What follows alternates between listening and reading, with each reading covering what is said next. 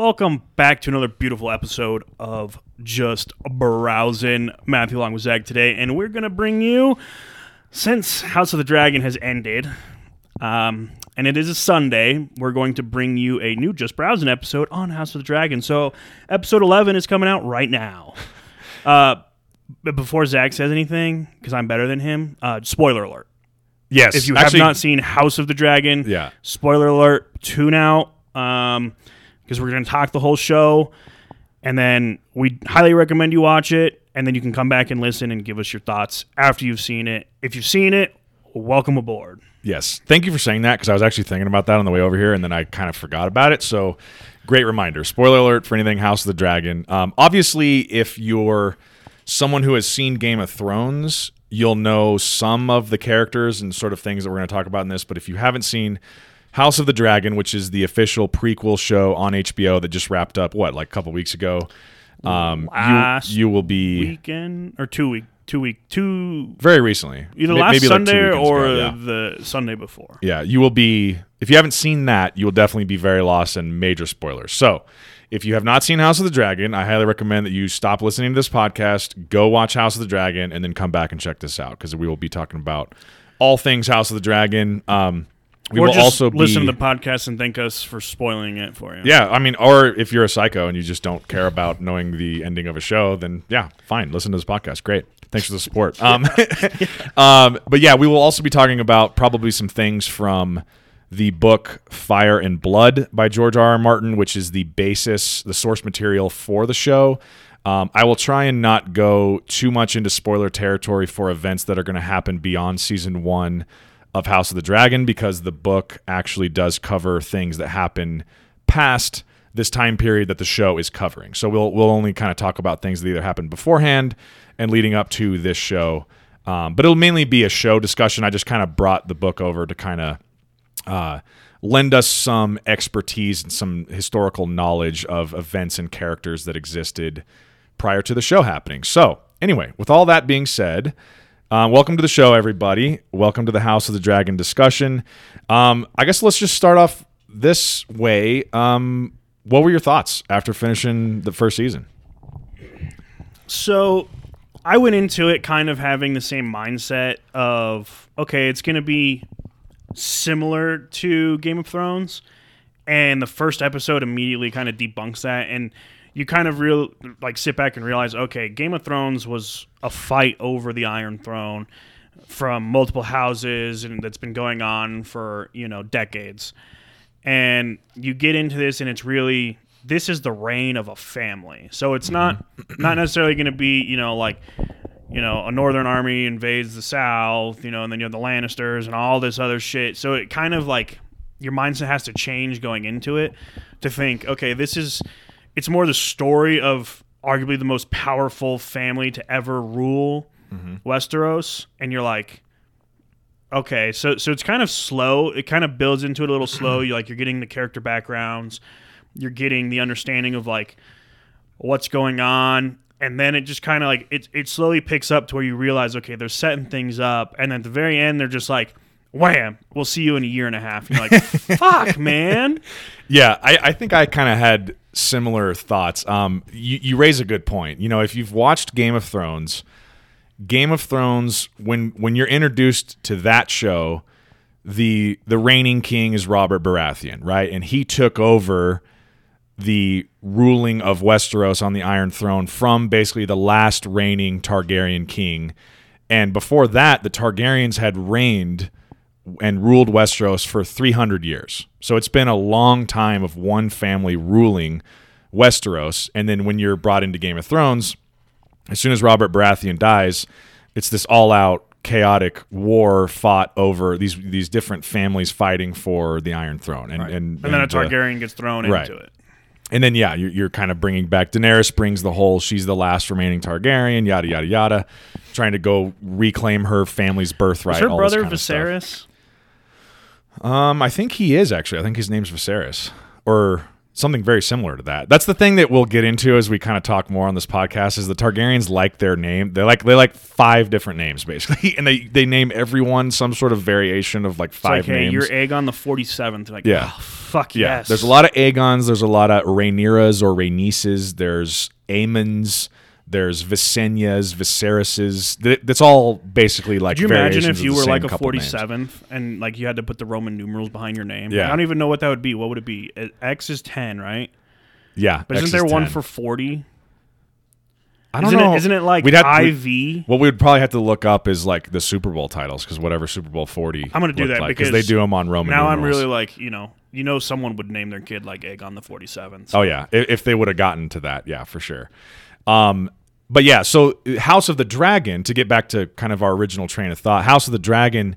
This show is much different because what you're you're being dropped into the middle of this reign of this powerful family, and King Viserys the First is the reigning king of Westeros, and basically they they show you right in the first episode. There's this kind of flashback scene to this basically this great council that was convened when King Jaehaerys was getting really really old. He was the reigning Targaryen king at the time. He was getting really really old, and there was this And he had no decision born sons. Right. There was this decision that had to be made regarding his succession. Right. And he they, he basically made the decision to convene all the great lords and ladies from across Westeros to have this great council and essentially vote on okay, here's the different options for who's going to take over the Iron Throne once I'm dead. Who do you want?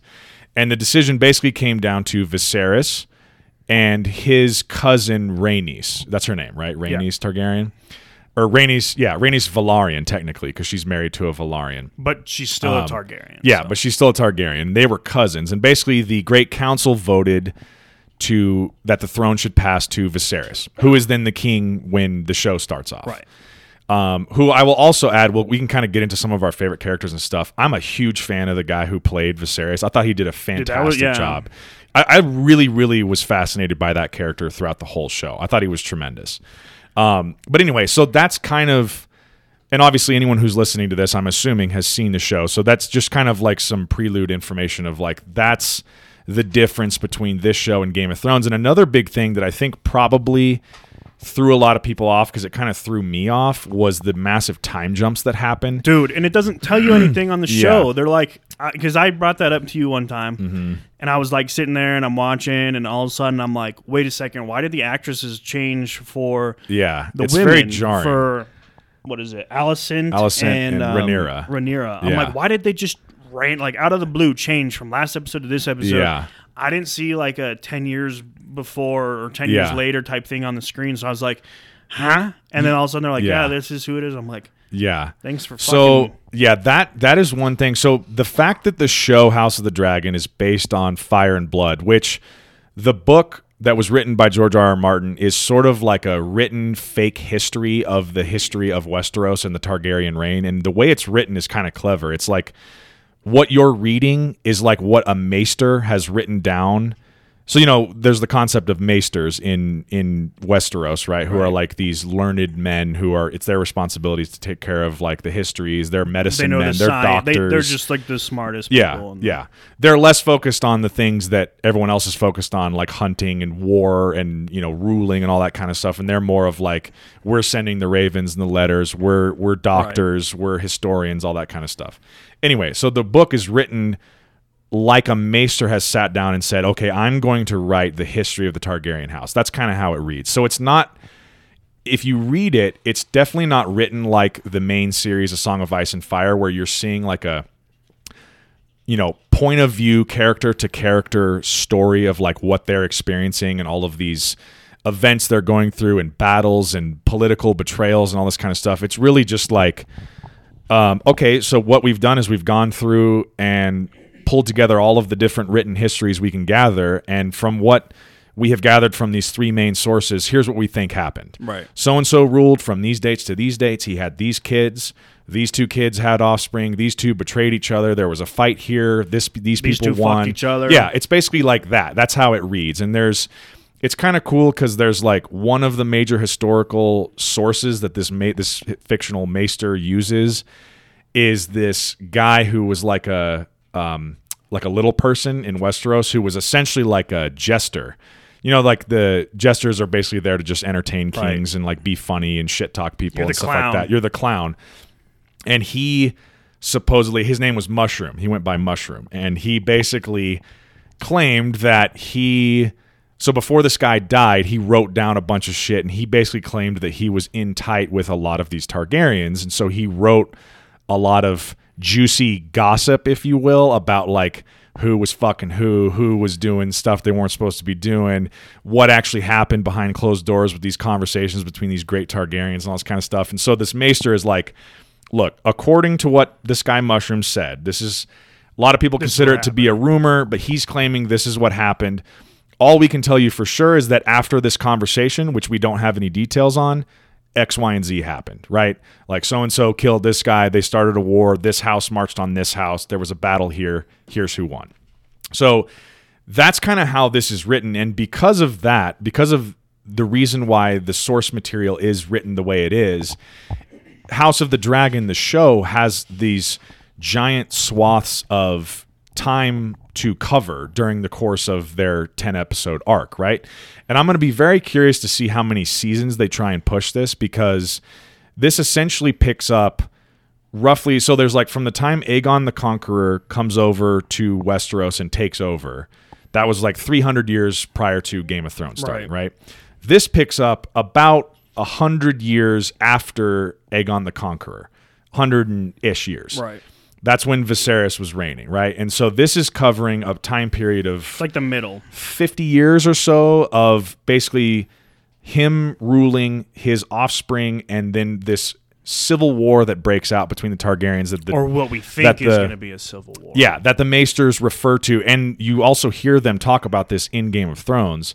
They refer to it as the Dance of the Dragons. It was Right. this infighting that happened amongst the Targaryens in the wake of Viserys passing, essentially. And what this first season covers is Viserys' reign, all of the His daughter's The- best friend then marrying right him. the the the initial seeds of problems that are going to later develop and then over the course of the arc of the show those issues growing from seeds to giant problems and then basically as soon as he dies shit completely hitting the fan is basically where season 1 ends and so I'm going to be it's going to be really not only thrilling to see what happens in like seasons 2 and 3 of this show but also like how far they're going to take it like is this show going to go from all the way from the time period we've seen all the way to the, I Ma- the Mad should, King they, they make right one before the Mad King because then Yeah. that would play really well. that leads right into Game of Thrones. Game of Thrones. or are they just going to cover this Dance of the Dragons and then that's going to be the end of House of the I mean, it, it'll be very no- curious to see what they do. But that's knowing how these shows have gone, they're gonna be like they're gonna tease you, and then they're just gonna like end it abruptly, and you're like, wait, what the fuck? Like, where what? So- it- we're missing so much. So there's a couple things. One, that's kind of the background and the rationale of why there's so many time jumps. If you're if you're wanting if you're curious, if you're watching this, being like, you know, this is jarring. Why are they jumping ten years a pop between some episodes or or even longer? That's kind of why they they kind of have to do that. Um, and it's a little bit different than Game of Thrones, whereas Game of Thrones is like literally day to day and year to year what's happening after Robert Baratheon dies, you know, and what's the struggle like for this Iron Throne. With House of the Dragon, it's like, look, we we're really covering this story of ours takes place over hundreds of years. You kind of have to like do some time jumps in order to get to It'd be the too juicy long if we parts. did it'd be it day too, by yeah, day. it'd be too long if you just went day by day and year by year. So that's kind of the rationale and the background of it. I think it's a very interesting way to do a show like this. Um, but you know, kind of to your point, I think it's what like five episodes in, you get so the first five episodes, Alicent and Rhaenyra are played by these two actresses, these younger actresses. The they're only like versions. five years. Like in real life, they're only like three to five years younger than Yeah. the two ver- like the, And then I the think- actresses that take their place. Yeah, and then I think like in episode six is when the switch happens, and then it's Just like, bam! older actresses playing the same characters. Right. But if you're not paying attention, you don't really realize that at first. You're like, whoa, whoa, whoa, Dude, I had this? to pause the show and like Yeah. Google it, and I'm like, okay, Yeah. what happened? And they're like, there's a time jump. Right. And I'm like, did I miss that? I haven't taken my eyes off the screen. Like, did I miss? It's really, I think if you're watching it on HBO Max, which is where I was watching it, the episode descriptions before you click play on the each new episode, they Oh, do no, I just hit play. They do kind of mention it there. But if unless you're looking real closely for that, or if you're looking real, if you're paying attention real closely to like some of these little throwaway lines, someone will mention like, "Oh yeah, ten years ago when this happened," and you're like, "Oh, okay, I guess we're picking up ten years after what I saw last episode." But unless you're like looking really closely for that, it's gonna go right over your head, and you're gonna be like, "Who are these people? Why do these actresses look so different?" And then you're kind of like piece it together and go, "Oh, okay." It's the older versions of these younger characters that I was seeing, which kind of makes sense that like Viserys is portrayed by the same actor, Daemon's portrayed by the same actor the whole way, Right. but Alicent and Rhaenyra change actors, and same thing for their kids because it's like obviously that's just the way life Like works. a, a 10 year ten year time old, a ten year old going from a ten year old to a twenty year old looks vastly different than someone who was fifty going to sixty. You know, they look basically the same. they they grade a little bit, which Yeah. is going to happen. Exactly. anyways. Yeah, but they're not like drastically They, they don't go from four and a half feet to six and a half feet. yeah. So um, th- I thought that was definitely an interesting piece of this show, the whole time jumps. But um, to kind of get into uh, my overall thoughts, I loved it. I thought the first season of this was tremendous. It, I thought it was the first episode or two. I was like, huh, I don't know how I feel about it. I don't know if I'm going to be as into this as I was Game of Thrones and I, I was a little bit apprehensive of like, are they kind of just doing this because they want to capitalize on Game of Thrones Just a reach success? to make money. Yeah, is it kind of like a reach to make money, or is this going to actually stand on its own two feet and have merit? And I think by the end of the show, by the time the the tenth episode aired, I was like, this is its own thing. This is going to be HBO's next biggest show. And gr- granted, it, it capitalizes on everyone's familiarity with Game of Thrones, but it is its own thing, and it is really good. I, def- was very impressed with how I- well they did this first I season. definitely feel that it, it was a money reach at first. Like you, got to piggyback off of Game of Thrones. You'd be stupid not to. You'd be- And- it'd and- be a wasted opportunity. And we've talked multiple times about what shows they should make that would, you know, would interest us at, at least a little bit. And so this is like the first. It's kind of like the way we look at Star Wars, right? Like the Mandalorian and stuff like that. People Uh-huh. just they're like, "Ah, I'll watch it, but I'm kind of going in like, are we watering down Star Wars too Right, much with all this? right, right. And then you're like, no, this show was great by itself. And I, you know, you loop it back into the, um, the saga, or you're just like, that was great by itself. Yeah, so like, yeah. this is the first step to trying to build because you know Westeros and like Game of Thrones set it up to you have the history of the Starks, the Lannisters, the Targaryens, you know all this shit that goes on, and you're like, well, like how did we get here? Mm-hmm. And now we're starting to build the pieces. I mean, the Targaryens are probably the most interesting family because they go from hundreds of years of power to there's two of them left, right. and you're like, well, how the fuck did that happen? And they're cast out. Usually, if you lose, like Yeah. you're probably just like sent to the wall, or Mm-hmm. they're like, you can have this keep and you'll be your, your lord, family and, continues. yeah. and you know you stay there. We're not in the the realm of you know killing bloodlines, and so it's like I was the same way. I'm watching, I'm like, nah, it's just not the same as Game of Thrones, and then it starts getting. I'm like, okay, we've got a really good storyline here. Now let's see where they take it, and it's like Mm-hmm. yeah. Now I'm, you know, the last episode ended, and I'm just going to jump right into it. The last episode ended with the start of what you would assume will be a war Oh, right. Yeah. with absolute fucking all out war. Viserys' son killing his we were just going over this before. killing his nephew because it's technically his. Yeah, it would be his. Technically, he killed his nephew, Yeah. or his dragon killed it, but it, he was on his command, and that's like how they end it. Like they end the show with. Um, Princess, or I guess Queen Rhaenyra at that time, Right. you know, turning back towards a war table, like, Yeah. okay, this is like well, this is and I think so. To to get into that kind of piece of it, what this show does so well, and what I thought. So when you watch Game of Thrones, there's obviously the obvious stuff of like I want to watch battles, I want to watch people getting beheaded with swords, I want to watch dragons burning armies. Like that shit's epic, right? But what what makes Game of Thrones so compelling is that between all of those moments are these absolutely captivating and compelling scenes of political maneuvering and backstabbing and back channeling and all this kind of stuff. You have your uh, By the way, fuck Sir Otto Hightower. oh Hand yeah of the king. Fuck well, him. well, you have so in this world, you clearly have different types of people, right? You have the people who are born with physical gifts of violence and warfare, right? Who are very think in very simple and plain terms of like, I serve this lord or this king, and if they tell me to go to war with this other house, that's what I'm going to do. And I'm I have been trained my entire life to be good at Keeping throwing spears word and and fighting with a sword and shooting arrows and all that good stuff. And then you have other people who maybe weren't born with the gift of like physical violence and warfare, but they're very very smart and they understand the machinations of their world and they know how to manipulate behind Right. the scenes. And those are your Lord Petyr Baelish, those are your v-. Right, they those get are fucked your up on a field of battle, but Yeah, they would get in a diplomatic exactly. situation. They are they thrive. They're just as all dangerous. are liars. Yeah, they're just as dangerous as a Jaime Lannister or a Ned Stark or a Jon Snow, but in a different realm. They're they're just as dangerous with maneuvering and manipulating people as those other characters are with physical violence. Right, but then you again you look at it and you go, killing like a Jaime Lannister, you'd get the whole Lannister army and every bannerman for them to come to war. You kill a Petyr Baelish and everyone's like, nah, he ran a whorehouse. Right, right. Eh, but you know. what makes him so dangerous is that's what he wants people to think about him, Right, right? Who who does he have in his pocket? He wants to. He wants people to think, "Oh, I'm." He's just a guy who runs a whorehouse in King's Landing. But really, if you think about Game of Thrones, everything starts with Petyr Baelish. That entire he he is a mastermind of getting all of those wheels in motion of what we Right. see happening He in wants Game of Thrones. he wants the Iron Throne for himself. Yeah, so he is an incredibly dangerous character. And the guy, remind me again, I know you have the character list up over there. The guy who kind of walks with a cane in this House of the Dragon show, who is Queen Alicent's kind of her Petyr Baelish, essentially. What's his name again? I don't think it's Larry's. I think it's Lars Strong. Larys or Larys Strong. He's yeah, Lars.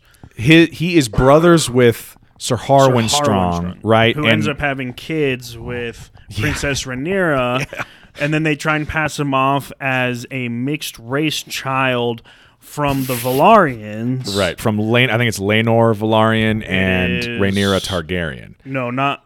Um. Maybe. Yeah. I believe. Isn't his name Laenor? Yeah, Laenor. the guy who's secretly gay and you know has Bro, basically just that married whole coup. The whole coup. Yeah, was where where he goes over they basically to fake his um, death Where did they they went over to um, to Essos. Essos because Yeah. it's accepted to Right. have that sort They of do things way relationship differently over over there, there, and stuff like yeah. that.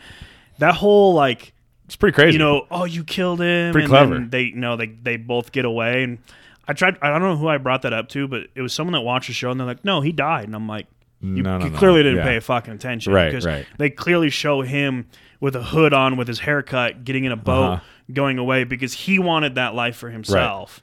yeah. And I was like, "This worked out perfect." And I thought that was really cool, the whole relationship dynamic between him and Rhaenyra, because they were basically um, set up and organized to get married from the time they were pretty young, right? Right. And even Laenor's parents knew from a pretty young age that he was not he was a homosexual basically like they they had a good feeling but that thing that sort of thing is frowned upon in Westeros right so even if you are a homosexual your duty is to marry someone and have kids to continue your family bloodline Bloodlines. right which is what his responsibility was and Rhaenyra knew that about him and she was basically like look I would like to go off and fuck my uncle Daemon right. and I know you want to go a off bunch and of fuck other your your paramour, your male paramour. So why don't we just do that? But for all intents and purposes, be married and be seen as a couple together. And then we'll just pass off our kids as our kids, even though they're not really our kids. Well, Because but- I'm, I'm fucking they, this uh, guy named Harwin Apparently, according to at least the show, they tried. Like they it did was try. just yeah. unsuccessful, They just couldn't. and it was like yeah, for whatever reason. right. So couldn't make it then these kids that everybody in their right mind knew. I Anyone mean, with they didn't have blood tests back yeah, then. but it's like, come on. you have a so he was black, she's white, Mm-hmm. she's blonde hair, And they both have that Targaryen, Velaryon blonde like hair. blonde whitish hair, Yeah. and then she has two or what three kids, She squeezes With- out these white kids with dark black hair right? With who look nothing like her or Laenor Velaryon. he's a a sir, but I don't know if he's like a sergeant at arms or like, who- yeah, what, Sir Harwin he Strong you're talking about. I think he's like is he the leader of the City Watch or something or the No, Master of Arms? the- Uh, something. He's something in the city, but I don't know. Yeah, but he's not like of royal lineage. His dad is basically he serves briefly as hand of the king to Viserys. His Lord Lord Lyonel Strong, I think, is his dad. Correct? No, his brother. No, that's that's his dad. Is it his, his dad? His, brother is uh, the little shifty fuck that Yeah, we were just the- talking about.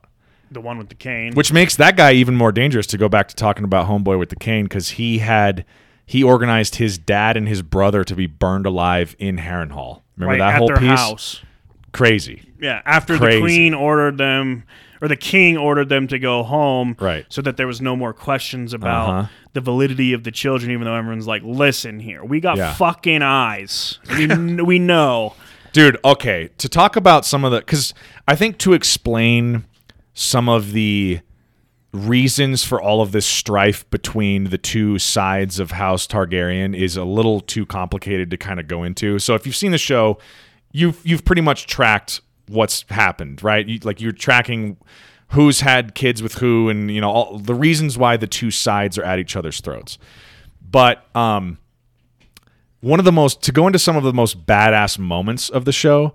Um, remember when basically there's a there's another kind of time jump and Viserys. So Viserys kind of has this some sort of weird disease where he's Dude, I don't even know if it's a fucking disease it, it or starts off curse. yeah where he's having these like boils and like these open sores like on his back almost. yeah, and he's like, it starts spreading to his hand, and then he starts missing a couple fingers, and then they do another time jump, and it's clearly gotten way worse. Like Rhaenyra and Daemon have been gone on Dragonstone for quite a while. They come back, and they're like, "What the fuck? My dad is just—he's just bedridden, and Right. you guys are running He's the crippled throne." from whatever this is. Yeah, and they just keep him basically drugged up on milk of the poppy, which is essentially Westeros morphine. It sounds Yeah. like, and but anyway, they when they go back there and discover that he's essentially bedridden and useless, and Alicent's father, um, Otto Hightower, who was acting as hand of the king for Viserys, is Bro, basically acting bitch out of as king, right? Yeah.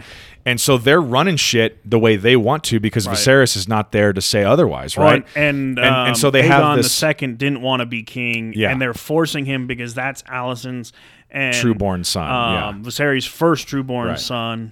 Okay, so what I was leading to was remember they staged this whole thing of so when Rhaenyra and Daemon come back into King's Landing, Otto is basically acting as king in Viserys' stead because he's too unhealthy to act as king. Right. And they're having they're hearing pitches of who wants to take over succession, how they're going to handle this, right? And remember Viserys Comes cre- Comes creeping in. in the door. Yeah, and he's on this cane, and he's got this Phantom of the Opera type like Half metal mask mask, that's covering half his face because he's like missing an eye and his whole cheeks caved in, and He's, missing his cheek. You could like Yeah. see into his mouth. not looking great. Like literally looks like the Mummy from The Mummy Returns. Yep. And it, he like limps in there, and he's barely able to walk, and he shows this tremendous amount of passion for his daughter and show of strength for a guy who's so frail and like basically on his deathbed and climbs up the steps of the iron throne. He drops the crown. Daemon his brother helps him up puts the crown back on his head. It's like this really touching moment between brothers. Right, because they never they didn't really see eye to eye because Daemon was like a very forceful, like they were Yeah. killing people for at the City Watch, and Yep. like he he didn't see eye to eye with his brother, and he wanted a bigger seat and bigger role in the Right. kingdom, and his brother was reluctant just because of his Yeah. he was a Dam- loose cannon. Daemon is a soldier, and his brother Viserys was a politician and a ruler. That was the main difference between those two. And they Daemon had is the muscle. they had love for each other, but they definitely, you know, like any brothers, they rub each other the wrong way and have disagreements that got pretty serious after a while. But clearly, in that scene, you can tell they still love each other, right? And Daemon still cares for his Right. brother. And anyway, he gets up on the throne, and Viserys is like, you know, I must admit my confusion of why we're hearing pitches for a succession that I've already settled years ago. I named Rhaenyra my heir. Why are we? Why are we here? Right. And Otto, you can tell Otto and Alicent are like, "Fuck, we weren't planning on Viserys being Right. this coherent and awake and ruling on from the That's throne." because I think before this though, it was Rhaenyra went in to see her dad and was like, "No more milk of the puppy." right? Yeah, like, we're done. We're cut done him with this off because you're keeping him drugged up and he's not Right. able to think He- he- clearly. He, and, can yeah. he can move around and he- he'll Yeah. be in pain, but he can Yeah. move around. And but he'll be, able to. He'll have his Right. wits with him. Yeah, he might Right. be in pain, but he'll have his wits So with him. So she saw that. I think Daemon saw it because they both went in there and, And then they're they like, looked "This at is him and they're not like, hmm. because that's that's her dad and that's his brother, and they're both Right. like, "This is I'm not okay with this." And so anyway, um, Velaryon's the the the like king of Driftmark or the Lord of Driftmark, his brother, Do you know who I'm talking about? What's his Uh, name? Surveymon Velaryon. Sir Vaemond Velaryon.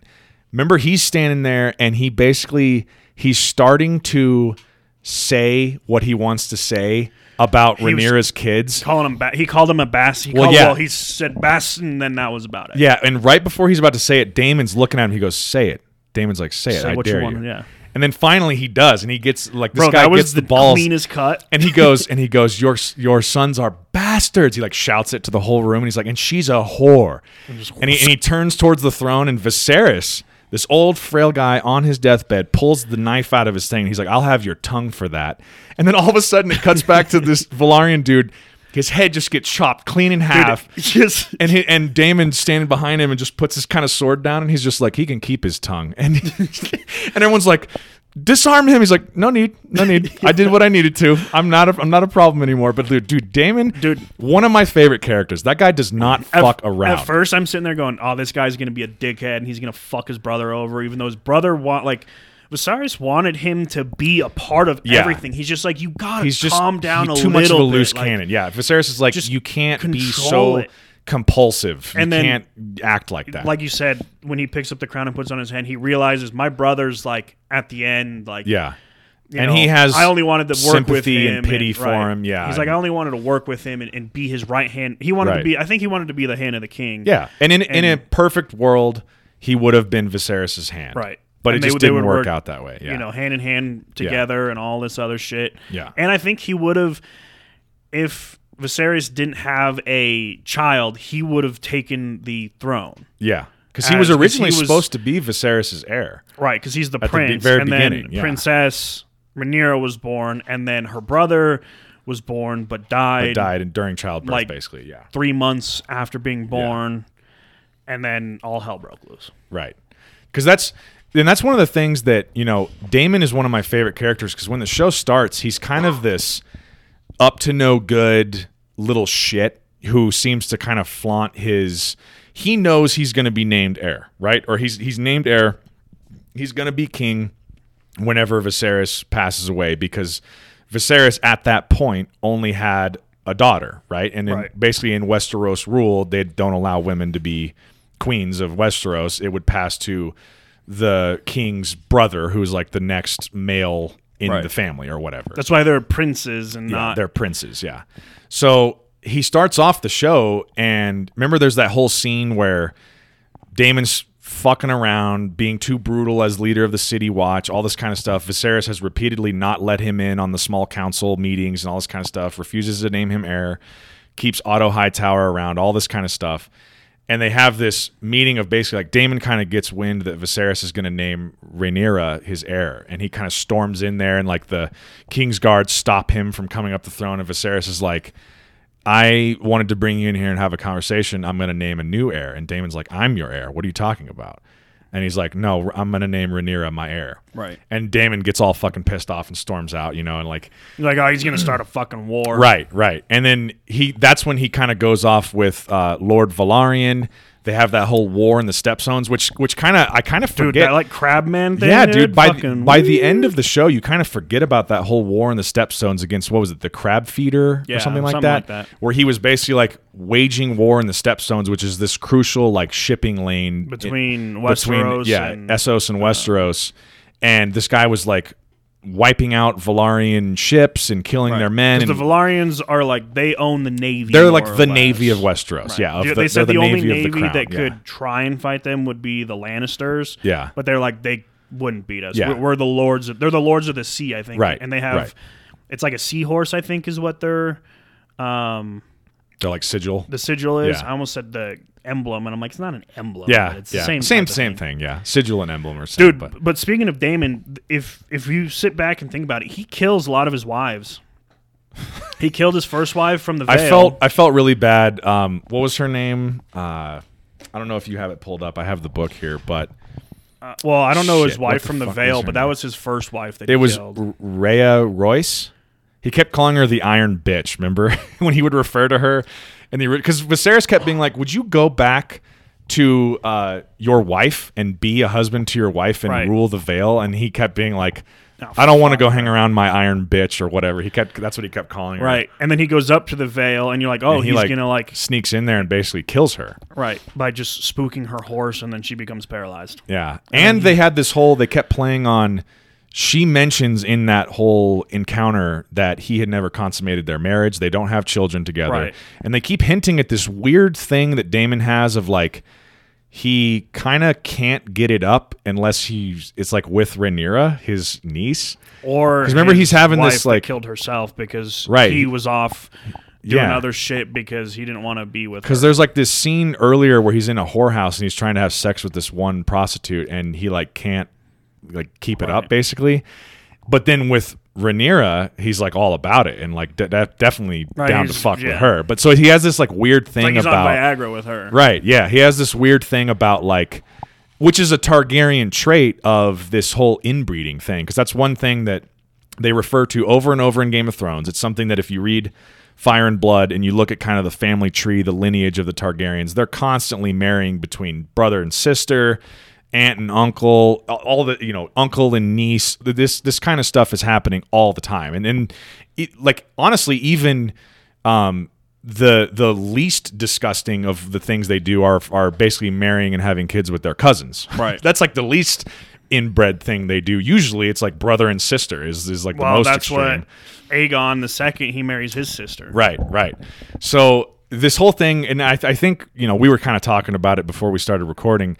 It's really hard to keep track, and even if you're looking at the family tree, which I have right here in front of me, they all not only do they all have like the same three or four names, but they're all marrying either brother and sister, or uncle and niece, or cousin, and you're like, Right. The lines this get is way so too confusing. crossed Yeah, it's way too the tree is way too crossed. Whereas like if this was a normal family and they were marrying members of other houses, it wouldn't be quite so hard to Right. track all of it.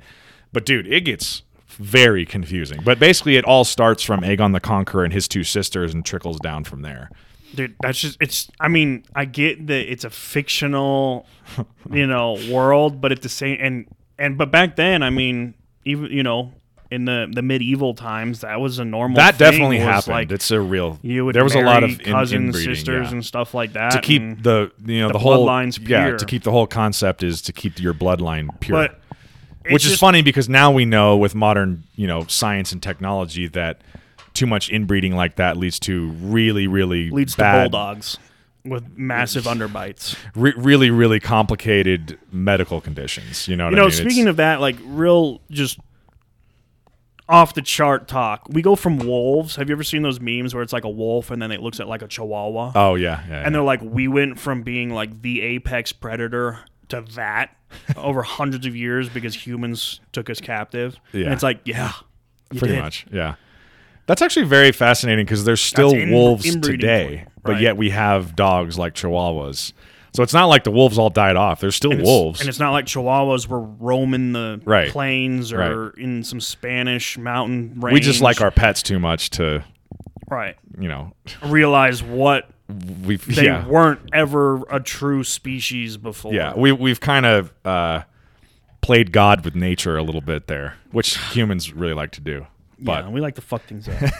anyway, back to House of the Dragon. Back to House Um, of the Dragon. They who- all die. End of story. So- Game of Thrones. Who were some of your favorite characters? Who were some of your least favorite characters? Daemon's definitely one of my favorites. Me too. Big fan of Um, him. I liked Viserys a lot too. I liked Viserys. And the guy who portrays him, um, that actor, I think did a tr- like a fantastic job. I, I, thought he did Rhaenyra. so great. Um, I'm think, I like Rhaenyra a lot, too. because she's she doesn't. She kind of reminds me of. Um, why can't I think of her name now, dude? Every time I try and think of like one person from Game of Thrones, The name just um, escapes you. Who are you yeah, trying to the the redhead? Stark. Why can't I think of her fucking name? Sansa? Sansa. Thank you. She kind of reminds me of like a Sansa of like she's a very powerful woman that learned all of this shit by being around, you know, all of these high powered political and army, Mm-hmm. you know, people. But she goes through a lot of shit to get to where she is. Yeah. So now she's named queen and you know, at the very end like we said, she realizes her son was killed by his uncle and that's going to start the Dance of the Dragons, aka the Civil Yeah. War, and it's like, which was already about to start. That was just the straw that broke the camel's back. and you know, Daemon's sitting there. He was kind of wanting something to, because he wanted to just go to fucking. he was war. ready to go. He was ready to go. and you know he like he was ready to kill um, Otto when he showed up at Uh-huh. the the f- that fucking the longest walkway in the fucking history of walkways on Dragonstone. on Dragonstone. He rolls up there and then she flies in on a dragon, pinning him back, and I'm like, just please cut his head off. Like I'm sitting Yeah. there like, do it. Like, okay, start the war. So start real, the real quick, I'm sorry to interrupt your train of thought, but I wanted to mention. Uh, I'm glad we got to this piece, but that scene has one of my favorite lines from Daemon. And it, the HBO, I follow the House of the Dragon HBO Instagram page, and they they uh, put they posted this clip the other day, and I was like, oh my god, that scene was so great. So when they're having the big showdown, when Otto Hightower shows up with his like cadre of personal bodyguard from as emissaries from King Aegon II, who has just been named in King's Landing and Daemon is confronting all of him, and that whole scene is actually kind of a mirror recreation of what happens earlier, like one or two episodes into the show. And same thing, Rhaenyra shows up on a dragon and kind of stops all of those tensions. Remember that was back when Daemon had stolen a dragon's egg and fucked off to Dragonstone, and with with the whore. From, and they were it, it, they were about to be at each other's throats, and then Rhaenyra shows up and is like, "Uncle, quit being a dick. Give me the dragon's egg." And He's like, "All right, fine." And then she like kind of you know eases all the tensions. Same thing kind of happens later during this like last episode. She shows up with the dragon, but anyway, Otto Hightower. My the reason my favorite part of that whole scene is Otto Hightower is basically like, if you the Queen has announced that if you stop this whole rebellion, you you you know Rhaenyra renounces her queenship that she's kind of claimed over here on Dragonstone.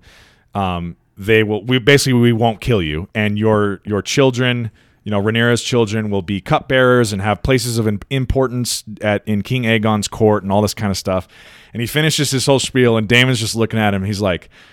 I would rather feed my sons to the dragons than to see them hold cups and shields for your drunken usurper cunt of a king. I was like, holy shit.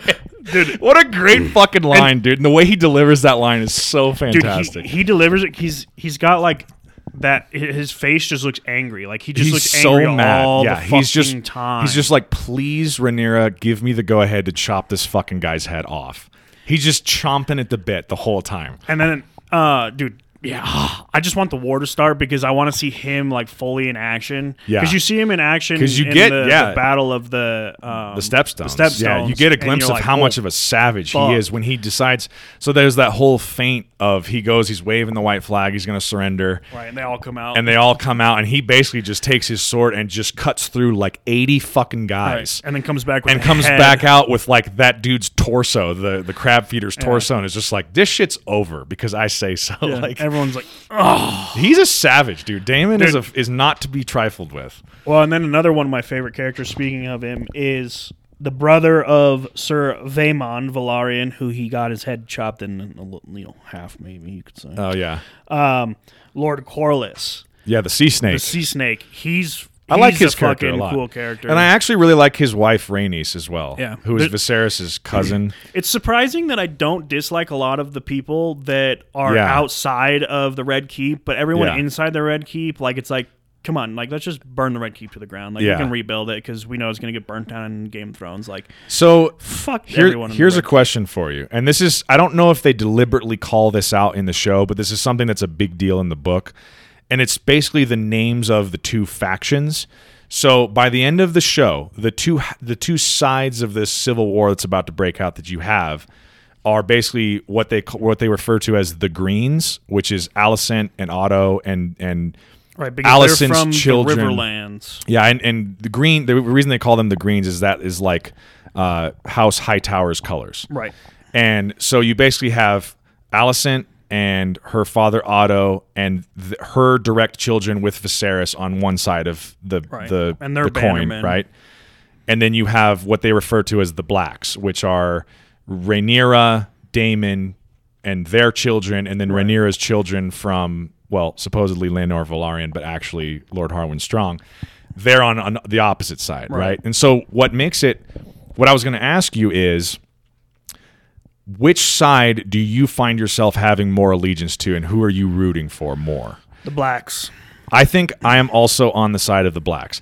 But what I'll say is what's what the show has done so well is that you can really see the rationale and the perspective of both sides. They both are, I think, have equally valid gripes and arguments for their side as the other side does. Like you I if someone if we had a third person here that we were talking about this and they were like I'm on the side of the greens and they started giving their spiel, I'd be like I totally get it. I see how you could align with them. I get that. But if you think about it too, a lot of stuff back then or like that's portrayed in the show, if someone gives you their word, like it, you know, I you don't sign a contract and give it to your lawyer to take to their lawyer to then have their lawyer present it to them, right?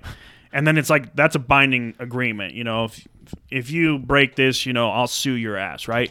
It's I pledge you my banner, right? Right. I give you my sword. I give you whatever, my sword, yeah. and that's just words, right? And then you're bound to that. And if you break Right. that, you're an oath breaker, which is treason, which means you're gonna die. Yeah. They take that very seriously. So it's one of those. That's when- the currency of the land is Right. your is your pledge and your word. Yeah, your so allegiance. when uh, Viserys said that Rhaenyra was going to be the heir to the Iron Throne, Mm-hmm. yeah, you had half the kingdom like, no, we don't support it, and then you had the other half going like, we support her claim. Yeah. And that And that's it- our king and if that's what he says then we'll go right. with it. Yeah. And then it becomes one of those things. Otto, as the hand of the king, and his young daughter, who he just throws at the king, and is Uh-huh. like, "You're gonna marry him," and you're he he's the one that wants power. yeah, absolutely. He absolutely. he's the one setting everything up because he wants power, and it's like I don't see that side of oh well now that he had you know born sons with my daughter they're the true heirs it's like well if he's already named an heir right. then not necessarily because my Yeah. you know back then it would be the word so if you go again it's like you know when ned stark was saying that joffrey baratheon was really joffrey lannister Mm-hmm. That would have made him a bastard which would have made him His claim to the throne his is claim to illegitimate. the throne yeah. is illegitimate and that was true so Yeah. that's why cersei was trying to stop ned stark Yeah. because she realized if that became you know a known fact then she's the, fucked. the whole yeah. Lannister family would have been wiped off Right. They have no know, more power anymore. right. Yeah. and it was one of those. So they tried to hush it up, and that's the same exact thing that Otto, as the Hand of the King, is doing. Mm-hmm. Is he's like, um, we're gonna force our way and manipulate everybody to doing the shit, and of course he has the help of a Lannister. So it's Yeah. like, you know, of course, you know these cocksuckers are working together already. I sense that you're not a big fan of the Lannister family. Dude, the, I, he's one of my least favorite characters because he's this Yeah. cocky, arrogant asshole. Yeah. Which is kind of their Rhaenyra's trademark. like, yeah, you can go fuck yourself. Like, Yeah. I'm not interested in That you. is funny when he has that whole like he tries to come on to her and convince her to like Yeah. marry him and she's like, "Nah. Her dad's like, I'm all set, bro." he's a good, and she's like, Yeah. nah. She's like, we don't need you." their fucking Yeah, money. no, yeah. like fuck them. Yeah. they, they turn into pieces of shit later on, anyways. Yeah. Well, to, to continue on to your your train of thought there, do you remember that it's like three or four episodes in, and and Otto. Remember, Viserys kind of discovers that Otto kind of masterminded this whole thing of like placing his daughter Alicent in Viserys' chambers right after his first wife Emma died, mm-hmm. As like to console him, and then. Right. eventually Be to kind of like yeah, to kind of plant the initial seeds of them later becoming husband and wife right. and he kind of discovers that Otto has done this, and he's like, "Look, Otto, you've been a great hand of the king, you've been a great friend, but I have discovered recently, and Rhaenyra has helped open my eyes to the fact that you're a scheming, conniving little fucker sometimes." right.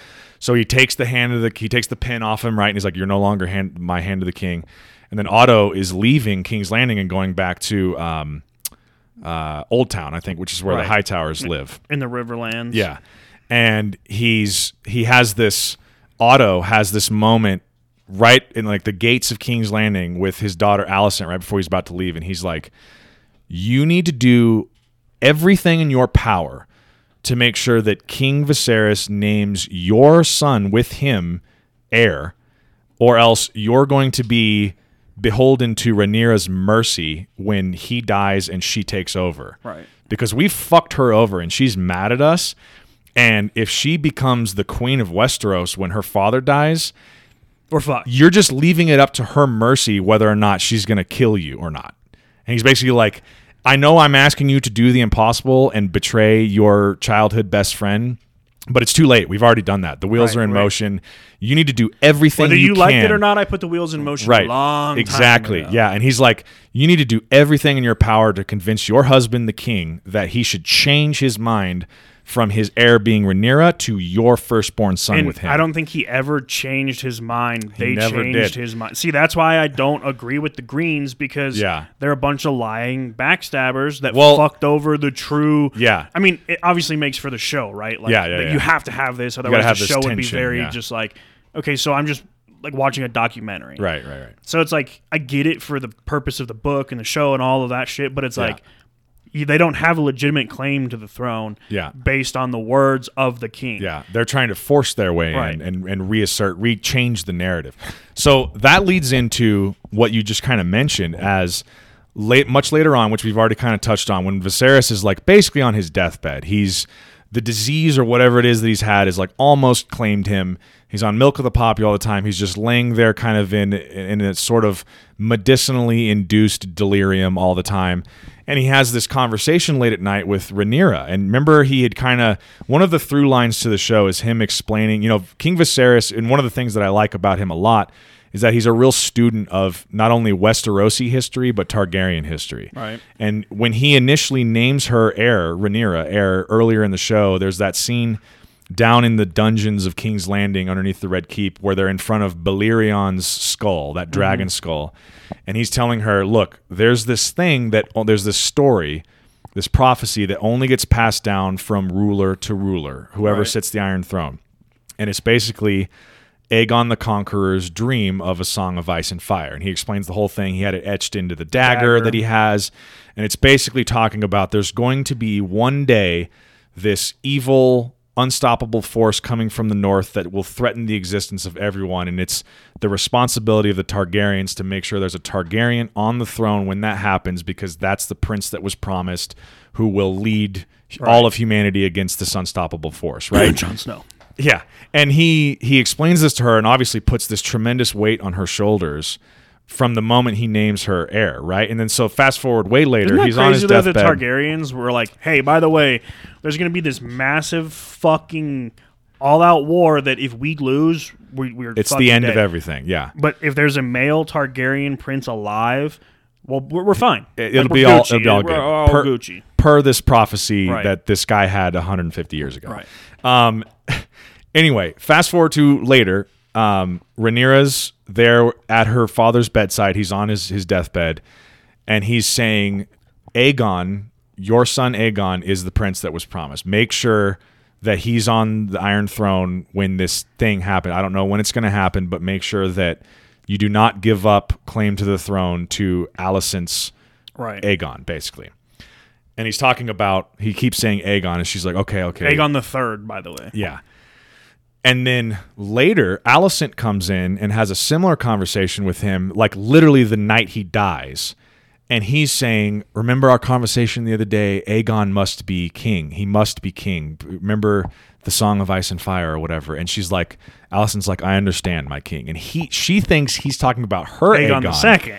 but he's not. He's he thinks she's Rhaenyra because he's in this drug-induced delirium, and he's talking about Rhaenyra's Aegon, and so that's why I think that's such a crucial, fascinating scene because it sets up both Alicent and Rhaenyra to think I must do everything in my power to Maybe make sure my Aegon. fucking names, all this shit would have. all been of this could have been Hey, resolved if one of sure them was Daemon named the Second yeah, is fucking or king. One of them was named fucking Bob Targaryen. This Yeah, would have been a lot simpler. Hey, yo, Robert, you're fucking king. All right, that's it.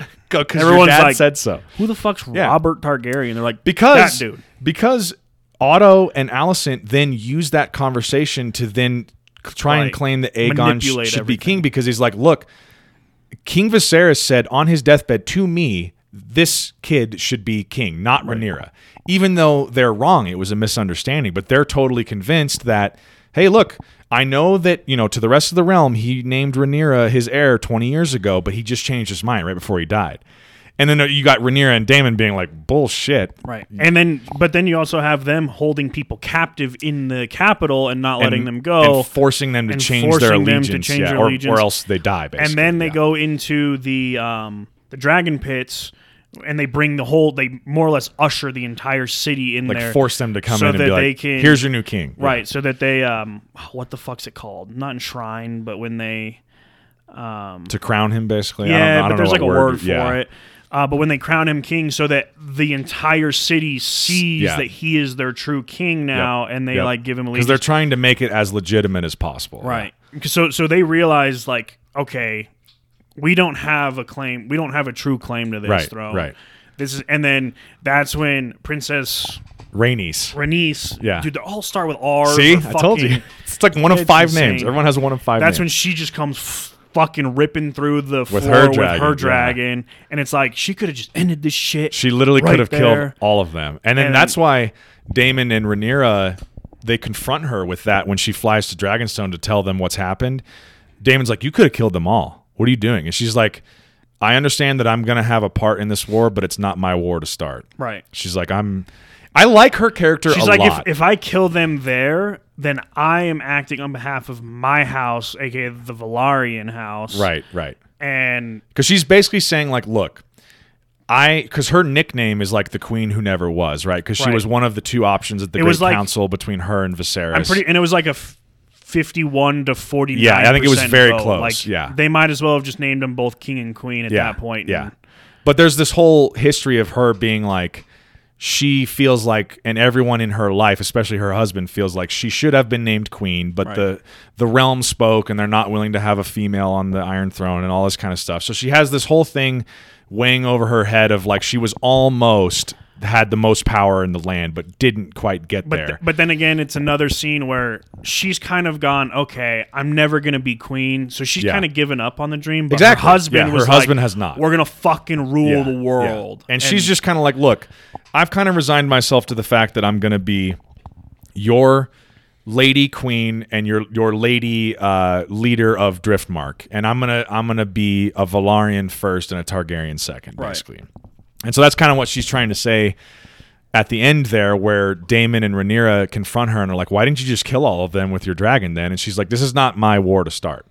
Right, It- because it- if she kills them, Yeah. then it looks like she's trying to claim the throne when I think she doesn't care to exactly. claim the throne. She's like, look, if my husband and our house Velaryon decide to side with you, fair enough. I will fight with you in this war. Dude, but it's about- not my job to start this war. You know what I mean? Talk about another epic scene when he comes back. Everyone's like, "We don't know if the sea snake's gonna, you know, make it because he was injured again when he was off battling. Yeah. he was having a hard time like dealing with that. He because all this shit happened. His son died. His, His daughter died. His daughter his died. brother, yeah.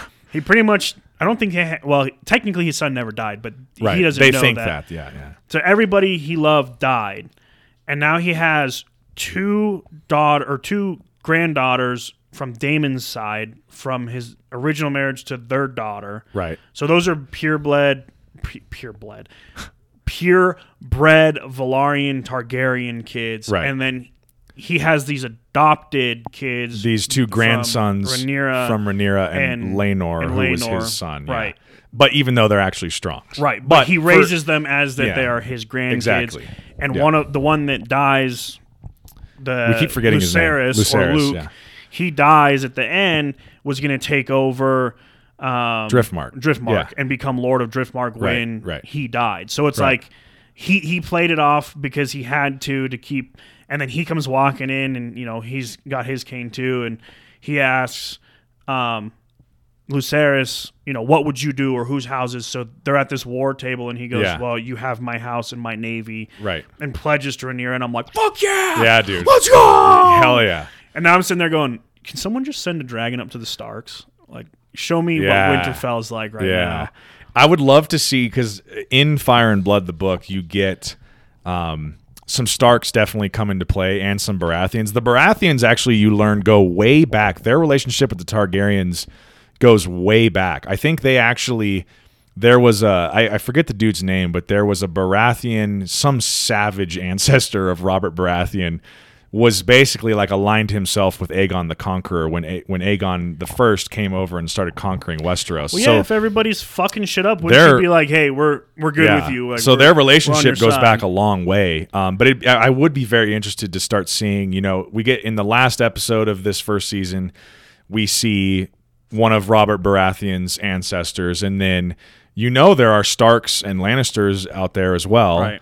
Um, I would love to see some of like Ned Stark's ancestors and like what those guys right because like. you're introduced to the lannisters because they have a seat on the small council or whatever already Mm-hmm. Yeah. with the the guy that they wanted to marry What is that um, Lannister guy's name? Do we know? he is lannister jason jason He's- Jason. he's jason It's a pretty normal name. yeah i mean you go from like you know lucerys and aegon and dude we haven't even talked about aemond Okay, Targaryen. We yeah, gotta talk we- about Aemond because he's a cool character, but at the same time, it's like he's the fucking problem. He's gonna be an issue. So uh, He is an issue. A- Aemond, for anyone who doesn't know, is Second born son. second born son to Alicent and King Viserys. and he's the one that was a real bitch. Never had his own Yeah, dragon. he's the one who, when he, when they were very young, remember they brought out a pig, pig with, with wings. wings. on it down in the dragon pit, and they were like making fun of him. He's kind of this weird, like had this weird like old soul energy as a young kid, and he was kind of this awkward kid that they all kind of made fun of. If you looked at him, and he was going to be kind of like uh, a little finger, like a politician Right, guy, right, like right, a little right. skin. You know, Yeah, and then they have. Um, he ends up having this night where, right after, so it's okay, and the names are really so it's right after Lady Laena kills yes, herself. it's right after Lady Laena Velaryon, who was having one of her kids. She was in childbirth with one of her kids with Daemon. right. Is going through so much agony. She basically goes out to her dragon and forces her dragon to to burn And, her alive. and her dragon is the largest living dragon at right. the moment. It's Vhagar, I think, is the name of the dragon. It's this giant fucking old ass dragon. Um. Anyway, so right after she dies, they're having this funeral service. By the way, that whole episode of the funeral was one of the most intense, like crazy things to watch because, like, just all the interactions between all these characters Dude, who yeah, you fucking didn't hate know each who other. Because then all of a sudden you had the silver cloaks, the white cloaks, the white Oh, cloaks, yeah. which are the at that point the King's Guard. And That's another thing we cloaks are the haven't touched cloaks. on is all the shit going on with them too. They show up to her funeral where you have Daemon and Rhaenyra, and Mm-hmm. they're like, yeah, it's And you have that the um I forget the dude's name, the member of the King's Guard who Rhaenyra fucked, who now hates her because he, he feels like Um, she kind of betrayed him. Sir Crystal. Sir Criston Cole, that's right. He he's a big part of the show. We Yeah. haven't even touched on the whole. She fucked Criston him, and Cole then he element. becomes the queen's, like the. It's not what whatever the main one, like um, how the Hound became Joffrey's like. Yeah. he's his true guard. Like and the then, the main bodyguard Right. guy. Yeah, yeah, yeah. Whatever like, they whatever their he term switched that is, from yeah. the princess to the queen and was like, "Fuck the princess." yeah, Fuck her exactly. up. Yeah, because she basically broke his heart and like fucked him and then left. and then Anyway, fucked. Laenor La- Velaryon. no, Sir Harwin. Or. Sir Harwin. That's why he's so mad, Right. is because he knows she fucked Sir Harwin and Right. has been passing her kids off. Because then when they're fighting or they're like training in the training pits, Sir Harwin comes out and like picks up his kids uh-huh. and is like, "You don't do this to kids." And he's like, "All right, you pick up a sword." And Right, right, they're right. about to fight, and then that's when and that's when he loses his temper. Sir Harold, who is the, um, like the the leader of the or the White Cloaks, comes in and is like, "Enough's a fucking enough. Like, right, quit right. doing this." I like that guy a lot, by the way. The old, old Dude, I, grizzled. I want to know what dude. Mm-hmm. happens to him because he turned in his white cloak and was like, "I can't do this for you." Yeah. Once he finds out they're organ, they've been organizing this like coup the whole time. He's like, "No, I'm not okay with this." And put, Right. like, I gave my cloak. Yeah. To him and his daughter. Yeah. I'm done. Yeah. And it's like, did they kill him or is he like, Or is he just? Just is he gonna go. pop Yeah. up sometime and be like, I guarantee we're gonna see. well, because him then you have the yeah. brothers, one who's like, I'm gonna go serve Rhaenyra, oh, and yeah. then you have the other one who's like, nah, fuck Rhaenyra, I'm gonna serve. yeah, yeah. And they like, yeah, they set each other. One of them sets the other one up, and Uh-huh. So we were, we we got real off topic there for a second, but there's what too much to cover in There's one too much to cover. There's so much that happens in this show, but we were going to talk about Aemond the night that what's her name again? That she commits suicide. Velaryon, the daughter. Um, I, these fucking names are so hard to keep track of. Lady Lyanna. Lady Lyanna. So the night that she dies, well, the night of her funeral, rather. Right. Uh, Aemond Targaryen sneaks out there and basically claims her dragon in the middle of the night, He right? just climbs up. Well, climbs up on there, claims her dragon, which is something that no then one was flies it. expecting. And he's basically now that dragon's bound to him. Right, because it was supposed to and- go to her, one of her daughters with Daemon. Exactly, exactly. But they're all like 10 when this is happening or Right. something like that, or 10 or 15, something like that. And anyway, he comes back and like you have Rhaenyra's kids confronting Alicent's kids And and Daemon's kids. kids, and the daughters are like, "What the fuck? That was supposed to be my dragon to claim." And Aemond's like, "Well, you should have claimed him then, or claimed Right, her then. it's I guess now." my fucking dragon now." And that's when one of Rhaenyra's kids takes a knife and like cuts out Aemond's eye. Basically, they get Well, into this whole because they're scuffle attacking, and he's smacking his brother with Exactly, the rock, yeah. and he just whips out and yeah, and cuts, and cuts his his, his whole eye. eye. and fucks his whole eye up. And then they that's that cuts to the scene of them all gathered around the fireplace in the halls of uh, the drift mark. Driftmark. Um, and they're patching up Aemond's eye and everything, and he's basically Right. like saying this whole thing of like, "It's okay, mother. I lost an eye tonight, but gained a dragon," and all this kind of stuff. And you're like, "This kid's gonna be a savage." Right, he realized like, okay, I sacrificed what I needed to to Yeah. become the man that Right. no one thought I would ever be. Exactly, exactly. So, and then that leads into that whole crazy encounter while where Viserys is in there, the Kingsguard's in there, all these important lords and ladies are there, um, and then Alicent and Rhaenyra get at each other's throats, Right. and Alicent grabs the dagger and, cuts her come- arm. and comes after Rhaenyra and ends up slicing her and everything, and that is the beginning of like Viserys being like. Oh my God! I have to do everything in my power to keep the peace here because my whole family's at each Right. other's throats. Like the, she tried to kill my daughter. Right. She's my wife. My wife tried to kill my daughter just now. Right. Clearly, who, things who are was not- her best friend. Yeah, clearly things are not going well, and that's so funny that like he, you know, right before he dies, when he's got that Phantom of the Opera mask on, and he holds that big dinner, and he gets everyone together for dinner, and he's like, Dude. "Look, in the name of your grandfather, your husband, your brother, your father." Please, for the love of God, can we just have a meal together and Right. not be at each other's throats? And everyone's like, okay, fine.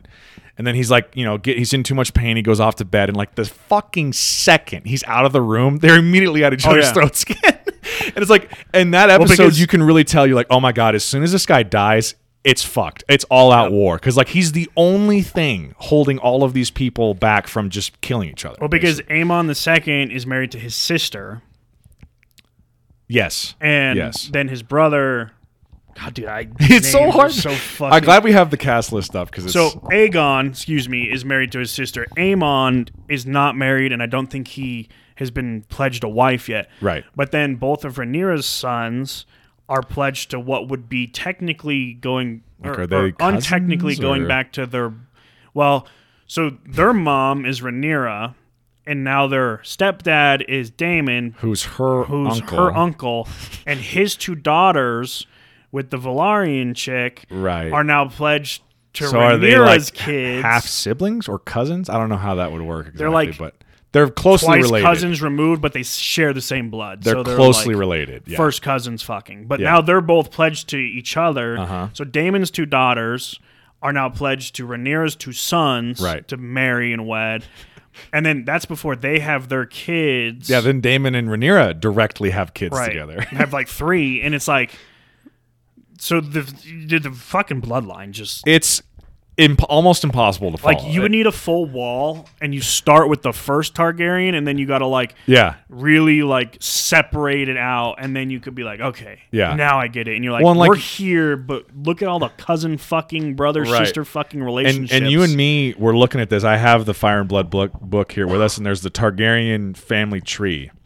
And you and I were just looking at it, and it is like you have to think hard as you're kind of working your way through the family tree to track, like, okay, wait, who's this again? And this is the second Aegon, and he's married to who and has kids with who. It is really hard to keep track They're of. too And- hard to follow.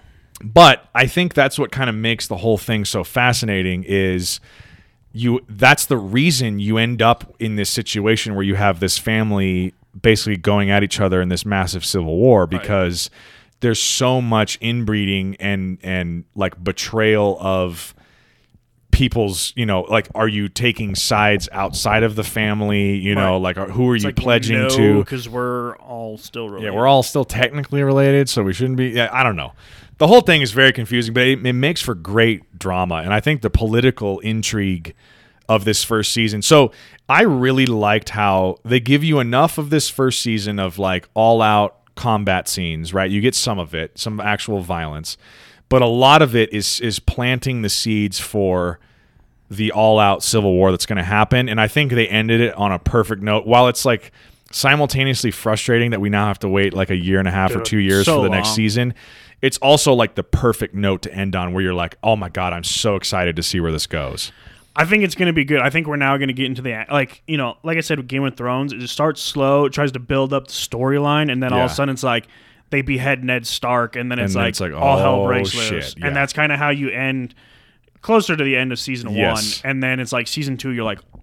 Rob Stark's called for war. He's called Yep. his bannermen in. They're, And now the shit is hitting the fan. Yep. And now it's like, bam, yeah. we gotta wait. So I don't know if you had thought about this, but I thought about this the other day. Viserys, King Viserys in House of the Dragon, he is to House of the Dragon as Ned Stark was to Game of Thrones, if you think about it. Because from the moment of each of those two characters' deaths is when all of the shit hits the fan, and that kicks off the rest of the story. Right? They knew the truth, and the truth died with them. You get these two patriarchal. Otherwise, they would have been one season shows. Yeah, you have these two patriarchal leaders, fatherly figures, and leaders of these two major houses. The minute the, each of their deaths occur, shit hits the fan, Yep. and it kind of spur. And it, they, they both of their deaths occur at the very end of the first season. Although one of them is shit hits the fan within a f- family. Right, The other one is shit hits the fan within between multiple families. getting all seven kingdoms involved in a fucking yeah. massive war. exactly. Yeah. That then ends up being a war on like 18 different fronts Uh huh. with, you know, a psycho bitch ending up ruling the kingdom with her inbred kids. Like, it just never fucking ends. Like, Dude, I love this show so much. I love this world. So you and me were kind of talking, and I was like, I, I think because you I'll were be like, watching Game of Thrones probably tonight. you were like, I'm Probably really the 15th time. You're like, I'm debating on whether I should restart Game of Thrones, and I was like, I guarantee you, after this podcast of us talking about House of the Dragon, you're gonna want to restart it. And it's gotten me so excited to talk about this again. I really, I don't have the fucking time to, but I should just sit down and rewatch Game of Thrones. It's so fucking great. I'll probably end up rewatching it for probably like like the seventh time now. Dude, it's too good. Like It's so good. and it's so long though that when I finish it, I'm like, kind of miss like season one. Exactly, Like, it was the like stuff that you saw earlier, it like feels like it happened ago. so long ago. Well, in the course of those characters, so uh, another thing that I, again I follow HBO on Instagram. They posted a little clip from Game of Thrones, and it was basically the reunion that happens between Jon Snow and Sansa in Winterfell in like season eight. And just them seeing each other for the first time in so many years, and thinking about, you know, I, as you're a viewer watching this this reunion happening, you're thinking about like, oh my god, think about how much shit Sansa went through in the last however many years, and how much shit Jon Snow went through in the last se- several years. And think about, imagine not seeing your sibling for that long, and and and you both going through so many harrowing, horrific, triumphant, crazy events in your life to just be like, "How you been, man?" It's like, Right. well. We need some drinks and we'll sit by the fire and I got some much fucking stories to tell you you. And then Arya shows up, and you're like, well, how, where the and fuck Arya, same thing with her and Bran. Like he's, he's like, you would not fucking believe what I've been up to. like, And then Bran looks at his cousin and is like, Jon, you're not my brother. You're my fucking cousin, and you're also the heir to the Iron throne. and you're Throne. also the heir to the so, Iron yeah. Throne. I don't know if you knew that Curly yet, haired but fuck. but by the way, I'm gonna sit on the Iron Throne because I already know what's happening. yeah, let's we can get into the whole. Dude, I love of I love but- the end of Game of Thrones too, and they're like, Jon, you have to pledge the black, and I'm like, what the fuck are you protecting it from? That shit's over. Exactly. And he gets up to the wall, and he's just like, I'm, I'm going up north. Yeah, I'm like, going up north I with guess I'll Tormund just go. Giant Yeah, Spain. me and Tormund are gonna go hang out. I guess just Speaking of Tormund, wall. he's my uh, fantasy name. great character. Um, let's touch on right before we wrap up. Let's touch on what are your th- so since Game of Thrones ended in 2019, there has been lots of discussion and rumors and news about the different spin-off shows that they are the HBO is wanting to make. House of the Dragon obviously is the first one to reach fruition and be an actual show. Um, supposedly, we're getting a Jon Snow spin-off show, and Kit Harington has agreed to come back and portray Jon Snow. What are your thoughts on that? I don't know how excited I am about that idea as a show. Uh, it's one of those things. I don't know how I would construct it as the directors or like an HBO owning the rights to the show, but I would want to do. I would almost want to do like a after Game of Thrones show where I show Bran Stark for a season as the ruler of mm-hmm. the Six Kingdoms, and you know Arya going off east sailing. I want to see what happens with her. I want to see how the Northern Kingdom does with Sansa, as she says, the North will rule itself as we have for thousands of Become years. Become an independent kingdom. and then yeah, I want to see what happens with Jon going, you know, up north. And it's like I want to see what happens because it was just like you get Arya on a boat, you get Jon walking through the wall going up north with the Mm-hmm. the free folk, and then you get Bran's, you know, what is it? Bran the Broken is his king's Yeah, name, yeah. and it's like what happens though? Like, do we live in peace because Bran is literally just you know he knows like, everything, so he can just all-seeing king, control yeah. all situations and it's like what happens like i want to know certain things that happen but again it's like one of those things because the books haven't been finished how do we know like they already went on a limb and said this is what we would have Mm. this done is what we think how it's supposed to end. right yeah. and then they just ended abruptly but it's like so how much more is there so i would rather them do a stark family you know than like a do a northern show where mm-hmm. because the starks have ruled the north for thousands of years right. you know, so it's like, okay, they've been there that long. Why don't we watch, learn how the Starks were there, and then you could probably go into like an off spin of the Game of Thrones like afterwards. But it's like, He- here's my thing. While I I see your point about wanting to know what happens to all those characters after the events of season eight of Game of Thrones, now that the Night King and the White Walkers have been vanquished, I kind of don't get the point of returning to what happens after that. You know what I mean?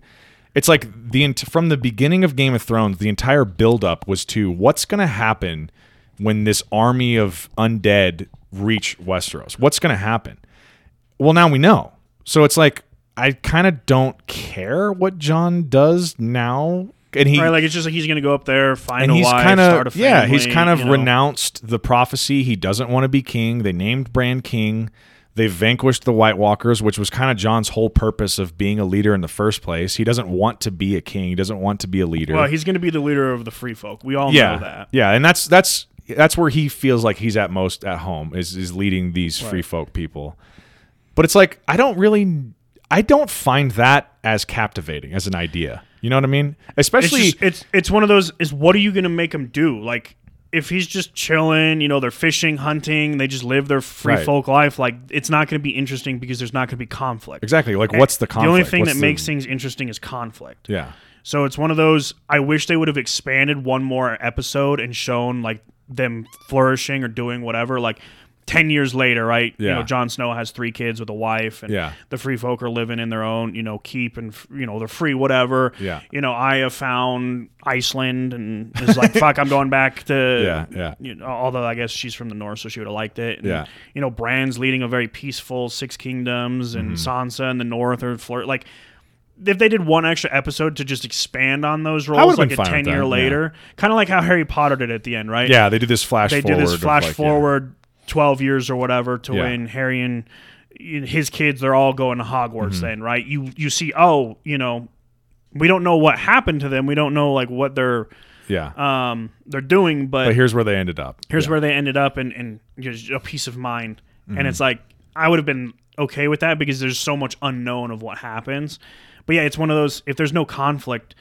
it's not going to be an interesting draw whereas like Yeah. like i said house of dragon kind of slow start starts slow like that because you're like where's the conflict like Right. where and then all of a sudden you see they're setting it up and then they're just like bam there's the conflict and you're like oh shit Yeah. and then you're like oh oh all right all right Yeah, I, I just think there's so many. So here's one of the ideas I heard about of a spinoff they were considering is the Long Night, which is basically set thousands of years before the events of Game of Thrones, and it's about the first time the White Walkers were So they- like I would rising. Be, I'd be interested which in the that would be fascinating. Like the like because then you're going way back before any Right. of the characters we know were e- ever even a thought. right. So I'd be interested in like you know like, like, what did Westeros look like before the wall was built? right that kind of so, shit. You know what I mean? So like they talk about in Game of Thrones, where in the um, dude, why can't I'm drawing so many blanks right now on names? Who are you thinking of? Um, the guys that take the Black Pledge. Why am I fucking The Night's Watch. The Night's Watch. Yeah, Dear yeah. Lord, can't think of anything. Um, they're at the Fist of the First Men, and that's when they unveil the Dragon Glass. yeah, and it's like, yeah, show me how the White Walk like you they, Right. they do a little um clip of the what are the forest? The children of the Children of the Forest. children yeah. of the forest. They're the ones that created the White Walkers because the men were the first men. the first men were yeah. Mm-hmm. like killing them off. So they created this army to protect them, and then realized got out of control. this and- fucking army is not going to protect them. Yeah. Um, so yeah, I would be interested to see like how that all came up Yeah. because there's multiple conflicts that start, Yeah. and then it's one of those. I also sit there and think, so for thousands of years, these guys couldn't figure out how to get past the little wall when it like it got built. They needed a fucking dragon to die, and then Yeah. that's how they. You're you're dead. Like you could just stack up people and just start climbing over the wall, and then you just jump off the wall, go splat, and then you stand back up again, and you know go limping or running. Well, back. supposedly there's some. Didn't Jon's uncle, uh, who was on Benjen? the Benjen, didn't he say something about there was magic built into the wall too, and that's part Right, of so what's it- keeping the so if the he- Night Walkers at bay? he was touched by a walker, but like Yeah, because remember he couldn't go back. He couldn't go back He had to through stay the north of the wall. He's Yeah. like the, the I'll die. if I that go magic through. that keeps them at bay is also keeping me from crossing. right. So where does the magic disappear from? Where's Yeah. you know, One, where does that come from? Who, like, how did that all start? So I think i- if if it's me and I'm in charge of, okay, we want if HBO is like we want to make spin-off shows of Game of Thrones because it's the most massive show of all time. It's our single most successful and most popular show of all time. Out of all of the different ideas for spin-offs we could make, what do you what are the ideas you find the most captivating? A Jon Snow spin-off show at, set after the events of season 8 of Game of Thrones is like the most boring possible idea for a spinoff to me. I would much rather see the Long Night idea. I'd much rather see um, a Targaryen history show that goes back even further to old Valyria, and we see what Or- old Valyria looked like with all of the Dragon Lord families and what that was like. I guess Or depending the how Doom far. of Valyria. Any of that would be more interesting to me. I, I guess depending when House of Dragon ends, I could give you a better opinion because depending when it ends, if they don't go into like the Mad King and, and that Yeah, war with yeah. Baratheon and Stark and all of that Robert's shit, Rebellion and stuff. yeah. Like if they if they go into that, I would love to see that. Like that would because Be it, cra- just adds more to the story, right? Yeah. And it sets you up to go directly into Yeah. Game of Thrones.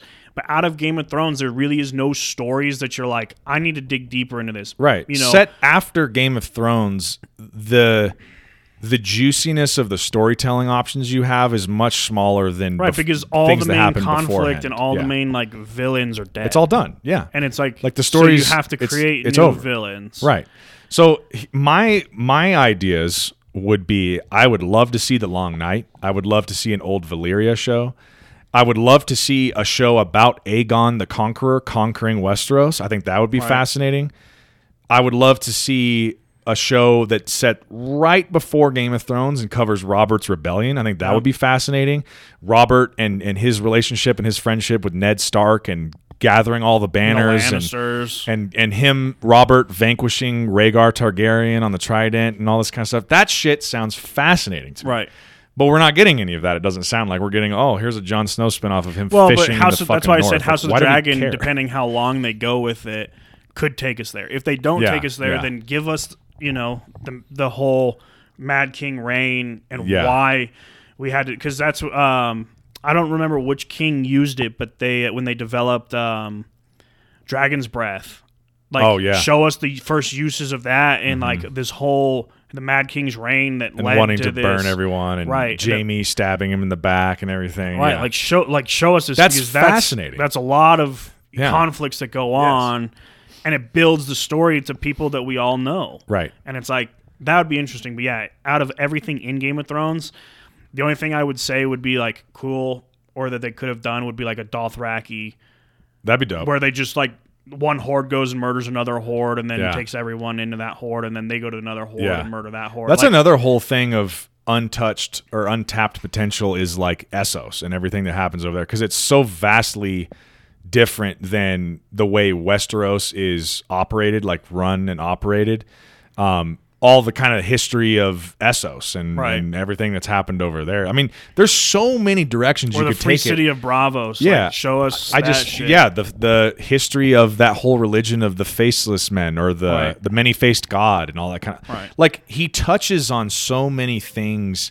You get these little hints and glimpses at stuff that sounds so fascinating, And for them to just be like, yeah, we're gonna give you a Jon Snow spinoff show of him like hanging out in the north. I'm like, really? Like that's Hey, the most chopped down three boring. trees in episode Yeah, three. it's like that's the most boring route you could take, and maybe I'm completely off base, and maybe they have a really great idea for it. I'm just not seeing it. Um, but I think to end this podcast, the fucking point of this whole thing should be George, please release the last books. I, well, see, so if he does, it's going to change everything. I feel It, like. I think it will. because he was uh, Because it'll be the true ending. It'll be like, here's the mastermind saying this is the ending of this story. right, and he was Here an you go. advisor to the show, but it sounds like they didn't really listen to what he was saying. Like they kind of Yeah. skewed his words, and Or they he just didn't give them quite the roadmap they needed, and they just went, okay, well, look, we got to end the show, so here's what we're gonna do. right. So, But you got to think. I mean, it's a planned seven book series. He's only released five, so there's two books, two probably thousand plus page books left that he needs Right. to release. Of like, here's how this story ends. which means Game of Thrones, if people would be willing, could be reopened Mm-hmm. and been like, "Yo, scrap season seven and eight. Yeah. even though season seven was fucking great, but this is where the, This is how it's actually supposed to how go. it's supposed to go. Based on what he wrote. in the Right, based on continuing the true story Yeah. of the the novels. What a great, what a great world and a I fantastic. mean, we probably missed so many details. Oh, I'm sure we did. so maybe we'll run this episode back. Yeah. Um, if you guys like this, if you like the House of the Dragon talk, the Game of Thrones talk, we can always revisit this. I know we've done at least one Game of Thrones episode. we've in the done past. two. Yeah, maybe a couple. It's so fun to talk about, man. It's such a fascinating world with so many intricate layers to it. there's I love there's it. just too much. Like I it's love too, it. it was ten episodes and there's too much to talk about. Yeah. So much happens. There's so Like, much it's going too on. Fucking, we're gonna have to do this for every season though, because if we try and do like a whole series recap, it's gonna be like, oh God. okay, so this name and this name, so this person A, And you're like, remember that guy three seasons ago who was he had blonde Homeboy's hair, brother? yeah, he had blonde hair, you know, incest, And his name was Aegon. And I was like, that doesn't narrow it down, dude. They're, they're like, so 14 people. All Yeah, right, okay. we're down to 14, Great. There's only 14 guys that could possibly fit that description. and you're like, well, fuck, okay, what about? And you're like, nah, just, just no, we're Yeah. just gonna say person Right, A, right. and move on. I'm I'm super down to do a season by season recap though. That'd be I'm, Well, we'll be of back. So the next episode then will air in about a year and a half. Um, so you guys have Yeah. a great year and a half, and we'll talk to you then. right, Everyone's like, "What?" you have you have plenty of time to catch up on season one before season two comes out. Um, I will say that. So All I know is by the time season two comes out, I'll have probably watched House of Dragon five times, and I'll probably have It's rewatched really Game good, of man. Thrones another like three or four times. I was a big fan, and I'm very excited for where the show goes. I think it could I think it could rival the popularity and the success of the original show. I, I truly do. I think don't. So. I don't think the storyline could be as good, just because there's so many different angles that came into Game of Thrones. Yeah. Right. But I definitely think the popularity is gonna. It'll it- It'll stay very it'll high. be very the- high. Yeah. Um, I mean, here, let's see if we can pull up numbers real quick. I was going to say. HBO has released some numbers and information about the success of House of the Dragon and how many people have watched it, and it's been tremendously popular. Let's see if there's a Wikipedia on it. I mean, it makes sense why HBO is like, we're going to continue to make spinoffs of this story because the story is so successful and so popular. so this is on Wikipedia. I don't know how factual it is or correct it is, or if this is just on Sunday nights when the episodes were released. If this is that accuracy, but episode one had 2.17 million U.S. viewers. Uh, episode 2, 2.26, 1.75, 1.81, 1.83, 1.86, 1.88, 1.73, 1.56, 1.85. Um, those are obviously the episodes in order with the millions of viewers in the U.S. Again, I don't know how accurate any of that is because they could still be compiling, you know, the numbers Yeah. for that. And One it's, something important to add to that too. Those are, I think, direct on HBO the channel viewings as of the airing of the episode. But keep in mind, people like you and me watch it on HBO Max maybe two days later, a week later, a month later. right. So I don't know how many. I don't know if that's including the amount of streams and views that they have had on HBO Max as well. Because if you think about it, a lot. I don't watch it on HBO the channel. Like I don't pay for HBO through my cable subscription. Right. I watch it on I, I HBO get home Max. and I just throw it on. yeah, like whenever like- is convenient. Right. Because as soon I think at eight o'clock on Sundays is HBO Max is like, yo, here's Mm-hmm. Like it just drops. Game of Here Thrones, go, and you can watch on demand. It Yeah. adds it to the channel or like the, the episode list, so you can Yeah. watch one through ten now. Right. Um, So I don't know if those numbers are including the people who like watched it at work the next day. You know what I mean? While they're having their coffee. it, it looks like the episode three had the lowest ratings via Rotten Tomatoes, and it was probably like eighty four percent was like positive reviews. So I know that on IMDb the rating. So one thing to add to and of, while ca- we're of course I'm just looking at Wikipedia, so you can't yeah. Can't take this with Um, you know accuracy at all. one of the things a lot of people were closely watching is the Amazon Prime Video Lord of the Rings prequel show Rings of Power was airing right around the same time House of the Dragon was. Here, here's a and so- comparisons with Rings of Power. There you go. And so the, the it was kind of the comparison of these two massive fantasy shows. Um, and I think House of the Dragon ended up being much higher rated. So on IMDb, the first season has an 8.6 out of 10, which is a very strong rating. Um, and I think Rings of Power, last time I checked, had like a 6.9 out of 10. So- I will say, uh, having seen both, I, I, I enjoyed Rings of Power. And if you're a Lord of the Rings fan, you'll like it. But it, House of the I Dragon is a yet better to watch show. it. Check it out. Let me know what you think. I think you'll like it. Um, but to touch on that, you know, I don't think a show's success is based on its ratings necessarily. It's based on its views, kind of like you know, a yeah, podcast, yeah, right? yeah. We're not based on people being like, "Oh, you have ninety-five is a five five out of episodes, five or right, right?" And you got a It's- five out of five on Yeah. sixty five of them. It's like, no, It's how we many had people fifty thousand people listen, Right. or we had eight people listen. Yeah, right. So get your listens up, people. Um, but the Rings of Power, the fir- the Rings of Power's first two episodes had more than 1.25 billion minutes of streaming minutes, compared to more than 780 million for House of Dragon. Hmm. So I don't know the episode lengths of the Rings of Power They're about an Um, hour, I think. because that obviously would play a, a fact in total minutes streamed. It's also it- kind of a confusing statistic, like billions of minutes streamed. I don't really even know. So if you take 1.25 billion minutes and you divide that by the total time of two episodes of Rings of Power, that would be arguably how many times that show was watched right. for the first two episodes. But I guess that's kind of misleading because people could be having repeat viewings and stuff too. Like, well, I- right, I, like don't know. some, it's some kind of people, weird. like on on Saturday, might watch or Sunday morning they might wake up and watch episode one of Game of Thrones or uh, of House of Dragon, and then episode two came out that night, and they watched Yeah. episode two. Right. and then the next week when episode three was coming out, they would wake up and watch episode two, and then watch Right. episode. You know, Yeah. some people might do that. So yeah, it's a confusing statistic, but it's, a one little, of those. It's a little misleading. Yeah. There was probably more people watching Rings of Power. I think it's more easily available as it's just on Amazon Yeah. and not HBO. And people are like, we all have Amazon Prime. yeah. Yeah. Um, but again, it's. I think House of Dragons is going to be wildly successful moving on. I think totally agreed. when people really get into it, because like you know, people probably don't like me, right? I didn't watch Game of Thrones until everything was released. Yeah, you were pretty late to the I party. was years late to Yeah. the party.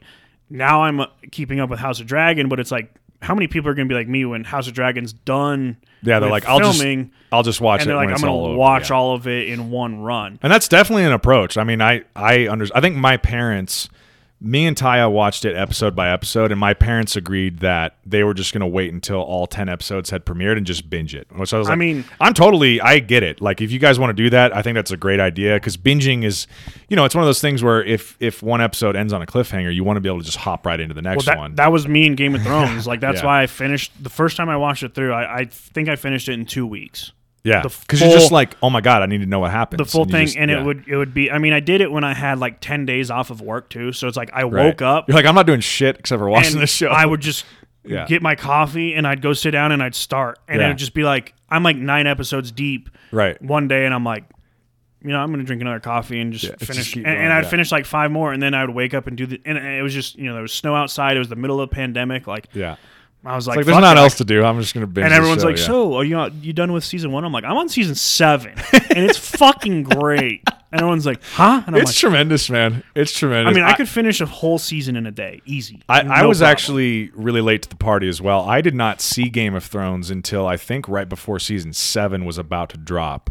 And then me and Taya binged one through six, watched seven, and then of course I had to wait a couple of years until eight. See, that's my biggest issue. Is like Um, House of Dragon got me so like amped up, and then I've Yeah. got to be like, calm yourself down. You got to You gotta fucking wait- over a year. Yeah, you got to wait like a year and a half now for season two, And, which I mean, they spent. I think they said they spent two hundred million shooting just season one. Yeah. So I get that they were probably like, we need to see how much money we make. Exactly. See, First, see how successful it's going to be. If yeah. we're gonna spend 200 million per season, we got to make sure we're probably bringing in 400 million. Yeah. You know, how many subscriptions is this getting to HBO Max? All that or like kind of stuff. however they make their money based Right. on the popularity of the show. Right.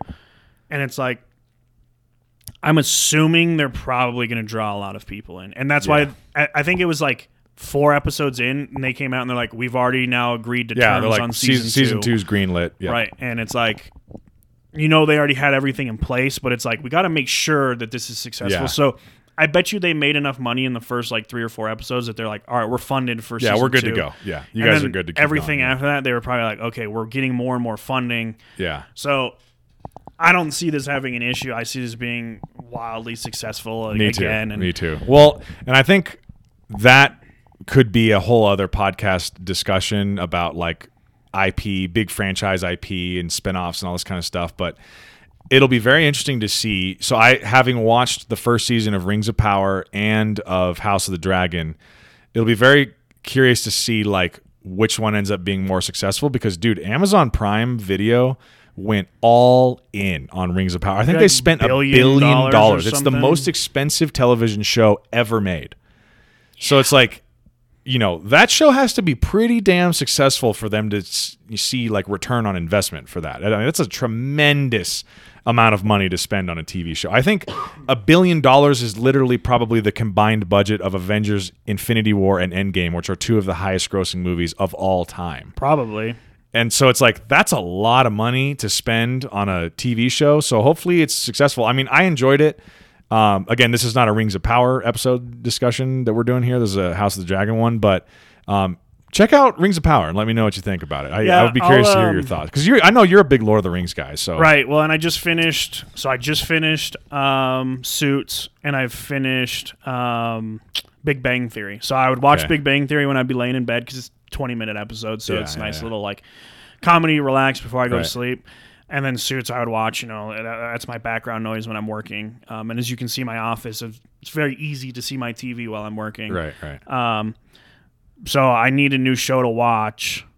So I, you know, Game of Thrones could be my restart. I could watch that while I'm in bed, and you know, so you know, I got, I got a lot of options here. I've been wanting to rewatch The Sopranos. Oh, that's another good one. There's a lot of content out there. Maybe I should really start The. Irishman over, but you God, know, it's probably too late to do that. movie. Oh, what a great movie. Anyway, Too fucking long though. we're at like at almost an hour forty here, so we should probably wrap this up. Yeah, we'll just keep talking for another six hours. we'll cover the. re- We're, we're just gonna jump into episode two now of uh, House of Dragons. Yeah, we'll be So, like, that was actually episode one of House of the Dragon. was an hour and a half. People are like, you guys jumped from episode one to ten in like the first six seconds. What do you mean that's only episode one? We're like, yeah, it's a joke, huh? No, we're here. All right, so starting episode two, House of Dragons. So Yeah. yeah, But anyway, Um, um, thanks for tuning in, everybody. We hope you've you've seen House of the Dragon. Um, we hope you're excited about the future seasons. Um, we love talking about this stuff, so if there's enough interest in it, we'll we can definitely come back do some more episodes on Game of Thrones and House of the Dragon. But yes, um, for sure. yeah, thanks everybody for tuning in. We appreciate all the support. Again, go to the uh, Just Browsing Podbean page. The look us up on Facebook under Just Browsing. You'll find all the links to everything you need there. Um, we do have an email. Send us in any email suggestions, questions, things you want to hear us talk about, things that you've heard us say on previous episodes that you think are ridiculous, that you think are awesome. We'd love to hear some feedback from you. So Yeah, so thanks for tuning in. Um, let's all watch House of the Dragon and Game of Thrones again, and um, you know we'll be back with another episode. Maybe next weekend, and um, Yeah. we have no clue what it'll be on, so no promises on anything Right. to look forward to. yeah, no teasers. It could Sorry. be on styrofoam for all we know. Probably won't be on styrofoam, Yeah, but it's gonna be on styrofoam now. okay. But uh, yeah, thanks for tuning in, and um, we will chat at you guys later. Till next time, everybody. Thanks. Goodbye.